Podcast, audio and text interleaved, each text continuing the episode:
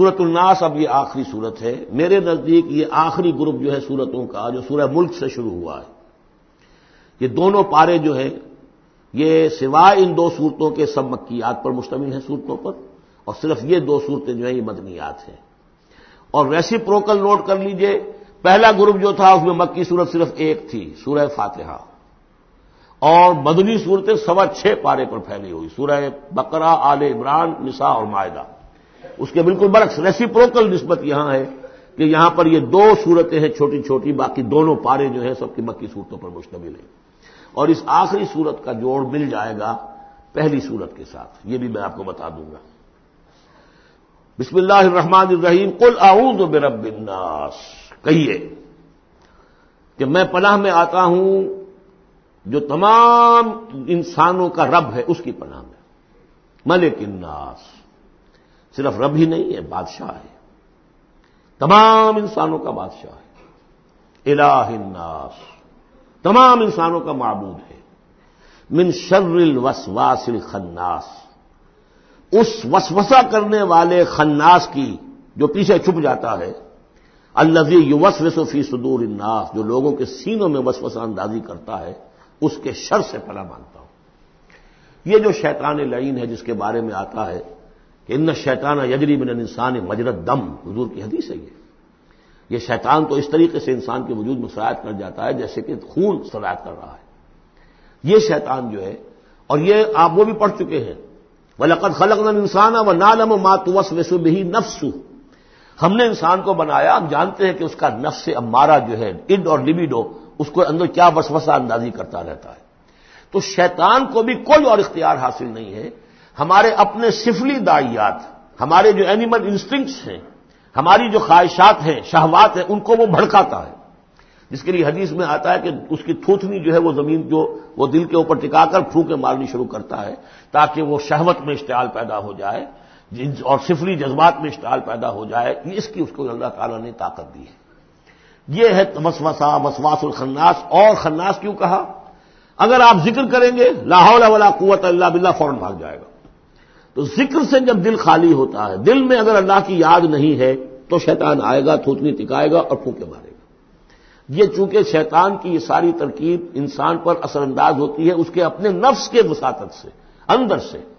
لہذا اس کے لیے یہ علیحدہ صورت جو ہے وہ قائم کر دی۔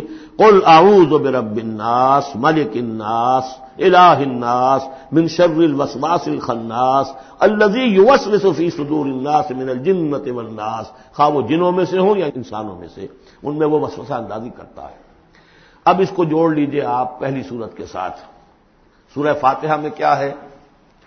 الحمد للہ رب العالمین۔ قل اعوذ برب الناس۔ مالک یوم الدین، ملک الناس. ایا کا نابود ویا کا نستعین، الہ الناس. اس کے بعد کیا ہے؟ ہم آپ سے مدد چاہتے ہیں دن اسرات المستقیم. یہاں اس کے برعکس ہے، ہمیں اپنی پناہ میں لے لے، بات تو ایک ہی ہے. ہمیں سیدھی راہ کی ہدایت دے، ہمیں شیطان سے پروٹیکشن عطا کر دے. بات ایک ہی ہے، مضمون بالکل وہی سورہ فاتحہ کا. اعوذ برب الناس الحمد للہ رب العالمین، الرحمن الرحیم، مالک یوم الدین، ملک الناس۔ اور معبود ہے یا کا نابود وہی یا کا نستعین۔ اب ہم نے استعانت مانگی، اب استعانت، استعاذہ، یہ ایک ہی طرح کے الفاظ ہیں۔ مدد مانگنا، پناہ طلب کرنا، استغاثہ، استعانہ، استمداد، مدد مانگنا، استنصار، نصرت طلب کرنا، باب استفال کے تمام الفاظ جمع کر دیجیے۔ تو عبادت ہم عبادت کرتے ہیں، تیری یا کا نام دو لیکن ہمیں استعانت، تیری مدد چاہیے اس کے لیے۔ تو معبود ہے، ہم تیری عبادت کا فیصلہ کرتے ہیں، لیکن تیری مدد کے محتاج ہیں۔ اے اللہ، ہم تیری عبادت کا وعدہ کرتے ہیں، لیکن تیری طرف سے ہمیں پروٹیکشن چاہیے کہ شیطان کے وسوسوں سے، وسوسہ اندازی سے ہمیں محفوظ کر دے۔ اس طریقے سے یہ سورہ مبارکہ ایک اعتبار سے مسنہ بن جاتی ہے سورہ فاتحہ کا، اور گویا کہ قرآن مجید کی آخری صورت اور پہلی صورت کے مابین ایک مشابہت قائم ہو جاتی ہے۔ بارک اللہ لی ولکم فی القرآن العظیم و نفانی ویا کم بلایات و ذکر حکیم دعا ایک تو ابھی ہم پڑھ لیں گے، جو دعا ختم قرآن ہے، میں اس کا ترجمہ آپ کو بتا دینا چاہتا ہوں، تاکہ آپ جب وہ دعا سنیں گے تو پھر اس کا ترجمہ بھی آپ کے سامنے رہے۔ تو یہ اور بڑی اہمیت کے ساتھ اس دعا کو سمجھیے۔ اللہ عانس وحشتی فی قبری۔ اے اللہ، میری قبر میں جو وحشت ہوگی، تنہائی کی اس وحشت کو دور کرنے کے لیے مجھے قرآن مجید کا انس عطا کر دے۔ واقعہ یہ ہے کہ میں جب یہ دعا پڑھا کرتا تھا، جس زمانے میں ابھی آتش جوان تھا، تو میں سمجھتا تھا یہ تو اضافی سا جملہ ہے۔ اصل تو آگے ہے۔ اللہ مرحمنی بالقرآن العظیم و جلحلی امامم و نورم و ہدم و رحمہ۔ لیکن اب جب موت قریب نظر آتی ہے اور قبر جو ہے وہ نظر آ رہی ہے، تو معلوم ہوتا ہے کہ اہم ترین حصہ یہی ہے۔ اس دعا کا جو پہلا حصہ ہے۔ اللہ عمان اس وحشت فی قبری۔ اس وحشت کو مانوس میرے لیے بنا دے، لیکن مانوس بنے گی قرآن کے ذریعے سے۔ مرحمنی بالقرآن العظیم اور مجھ پر رحم فرمائیو اس قرآن عظیم کی بدولت۔ بج الہلی امام و نورم و ہدم و رحمہ اور اس دنیا میں پروردگار، اس قرآن کو میرے لیے امام بنا دے۔ میں اس کی پیروی کروں۔ لیکن یہ الفاظ کہتے ہوئے اپنے دل کو دیکھنا ہوگا کہ خود اپنا ارادہ ہے یا نہیں۔ عزم ہو کہ ہاں اب قرآن کو اپنا امام بنانا ہے، اس کے پیچھے چلنا ہے۔ تب تو اللہ تعالیٰ سے دعا کرتے ہوئے بھی انسان جو ہے، پھر اسے سجتی ہے یہ دعا۔ اور ایسا کوئی شعوری فیصلہ ہے ہی نہیں، تو پھر یہ ایک روٹین ہے، بس آپ نے ایک الفاظ ہے جو زبان سے کہہ دیے ہیں۔ ظالے کا قول ہم بے افواہم اپنے منہ سے نکلنے والی باتیں اور کچھ نہیں۔ وجال ہولی امام و نور نور بنا دے۔ وہ ہدن ہدایت بنا دے اور رحمت اور رحمت بنا دے۔ اللہ مذکرنی منہ نصیت اے اللہ، مجھے یاد کرا دے اس میں سے جو میں بھول جاؤں۔ وہ علمنی منہ ماں جہل تو اور جس چیز کو میں اس میں سے جانتا نہیں ہوں، اور ہم تو سب سے جاہل ہیں۔ کتنے فیصد لوگ ہیں جو جانتے ہیں قرآن میں ہے کیا؟ لیکن بہرحال دعا مانگیے کہ اللہ تعالیٰ ہمت دے، آپ قرآن سیکھیں، قرآن سیکھنے کے لیے عربی سیکھیں۔ علم نہیں من ہوں ماں جہل تو لیکن یہ بھی اگر آپ کا اپنا ارادہ نہیں ہے کہ سیکھنا ہے، تو اللہ تعالیٰ زبردستی تو آپ کے دل میں آ کے قرآن کا علم ہی ڈال دے گا۔ قرآن کا علم تو بڑی قیمتی شے ہے، دنیا کا کوئی فن ہو، کوئی معمولی سا کوئی فن ہے، وہ بھی سیکھنا پڑتا ہے، محنت کرنی پڑتی ہے۔ جیسا کہ حضرت علی نے فرمایا، بڑے اونچے اشعار ہیں۔ یغوس البحر من طلب اللہ علی جو شخص بھی موتیوں کا طلبگار ہوتا ہے، اسے سمندر میں غوطہ زری کرنی پڑتی ہے۔ ممن طلب الولا سہر العلی جو کسی بلند مقام تک پہنچنا چاہتا ہے زندگی میں، وہ راتوں کو جاگتا ہے، محنت کرتا ہے، پڑھتا ہے، جو بھی مشقت کرتا ہے۔ ومن طلب الولا من غیر قدن اور جو کوئی بلندی کا طلبگار بن جائے، بغیر کوشش کے ادا علم رفیع طلب المحالی، پھر وہ اپنی عمر ضائع کر بیٹھتا ہے ایک محال چیز کی طلب میں۔ وہ تو ہونے والی بات نہیں ہے۔ یہ دنیا اللہ نے بنائی ہے کہ محنت کرو۔ تو یہ دعا مانگتے ہوئے علمنی منہ ما جہل، تو اپنا ارادہ کریں، پختہ پختگی کے ساتھ۔ اور چونکہ یہاں وہ نظام اب چلنے والا ہے، اس کا پراسپیکٹس بھی نیچے موجود ہے۔ ون ایئر کورس جو ہم نے شروع کیا ہے، انجمن خدام القرآن کے تحت وہ لاہور میں ہوتا آ رہا ہے بہت سے سالوں سے۔ یہاں بھی ایک دو مرتبہ ہو چکا ہے ابھی سال پھر یہ شروع ہو رہا ہے۔ اور یہ تیئیس فروری تک اس کے جو ہے وہ اس کی کلاسز شروع ہوں گی، اس سے پہلے ڈیٹس وغیرہ ہیں۔ پراسپیکٹس چھپ چکا ہے، نیچے دفتر سے آپ کو مل جائے گا۔ پانچ روپے اس کی پراسپیکٹس کی قیمت ہے۔ لیکن آپ دیکھیے اور اس سے فائدہ اٹھائیے کہ ہم نے کیا کیا کچھ پڑھ لیا ہے، لیکن یہ کہ ہم نے اتنی عربی نہیں سیکھی کہ قرآن مجید کو براہ راست سمجھ سکے۔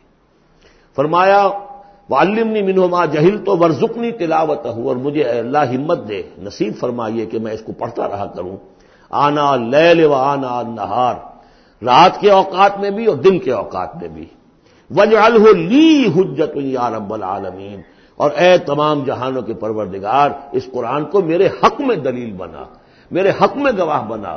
یعنی میرے خلاف نہ کر دیجو اس لیے کہ حضور نے فرمایا ہے، القرآن و حجت القا او علیہ کا یہ قرآن یا تو دلیل ہے اور گواہ ہے تمہارے حق میں اور یا تمہارے خلاف۔ اگر قرآن کو پڑھو گے جیسے کہ پڑھنے کا حق ہے سمجھو گے جیسے سمجھنے کا حق ہے، عمل کرو گے جیسے عمل کرنے کا حق ہے، اور اس کو دنیا تک پہنچاؤ گے جیسے کہ پہنچانے کا حق ہے، تو یہی قرآن تمہارا شافرے بن کر کھڑا ہوگا۔ یہی تمہارے حق میں گواہی دے گا۔ اور جو کچھ ہم کر رہے ہیں، اگر وہی ہم کرتے رہیں گے، تو یہی قرآن سب سے بڑا ہمارے خلاف جو ہے، استغاثہ لے کر آئے گا کہ اللہ، یہ بدبخت کہتا تھا کہ یہ میں تیری کتاب ہوں، مجھے پڑھتا نہیں تھا۔ مانتا تھا میں تیرا کلام ہوں، سمجھتا نہیں تھا۔ یا سمجھتا بھی تھا، عمل نہیں کرتا تھا۔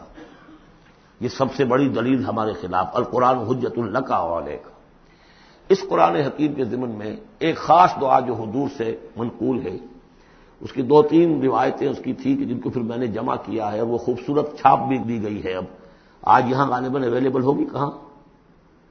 آج یہاں کو تحفہ بھی آپ کو دیا جائے گا، یہ جو ابھی ہوگا ختم قرآن، جب ہم تراوی میں کر لیں گے۔ تو کچھ تحفہ بھی ہے، کوئی ایک کیسٹ ہے، ایک وہ دعا جو میں ابھی آپ کو سناؤں گا، وہ بھی بہت خوبصورت تباہ شدہ، کہیں لٹکا لیجیے اپنے پاس یا بیس کے شیشے کے نیچے رکھ لیجیے، اسے یاد کیجیے۔ لیکن اس دعا میں جو کوٹ کوٹ کر بھرا ہوا ہے، حضور کی جو آجزی ہے، بندگی ہے اللہ کے سامنے، جس طرح اپنے آپ کو انہوں نے، جیسے امام الطبیہ کا قول میں نے آپ کو سنایا ہے کہ عبادت کیا ہے؟ غایت الحب ماں غایت الزل والخضوع، حد درجے میں انسان اپنے آپ کو اللہ کے سامنے بچھا دے کہ میں کچھ نہیں ہوں۔ اے اللہ، تجھ سے سوال کر رہا ہوں۔ وہ دعا کیا ہے؟ اللہ انی عبد کا پروردگار، میں تیرا بندہ ہوں۔ ابن و عبد کا میرا باپ بھی تیرا ادنا غلام تھا۔ وبن و امت کا میری ماں بھی تیری ادنا کنیز تھی۔ فی قبضت کا میں تیرے قبضہ قدرت میں ہوں۔ ناسیتی بے یدے کا، میری پیشانی تیرے ہاتھ میں ہے۔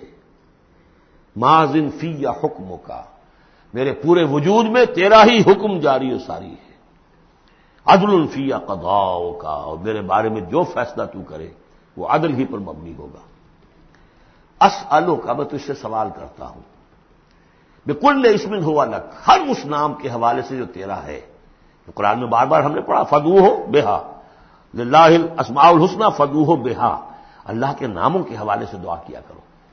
اسلو کا بالکل اسمن ہوا لکا، جو تیرے نام ہے انزل تہ فی کتاب کا جسے تو نے اپنی کسی کتاب میں نادل کیا۔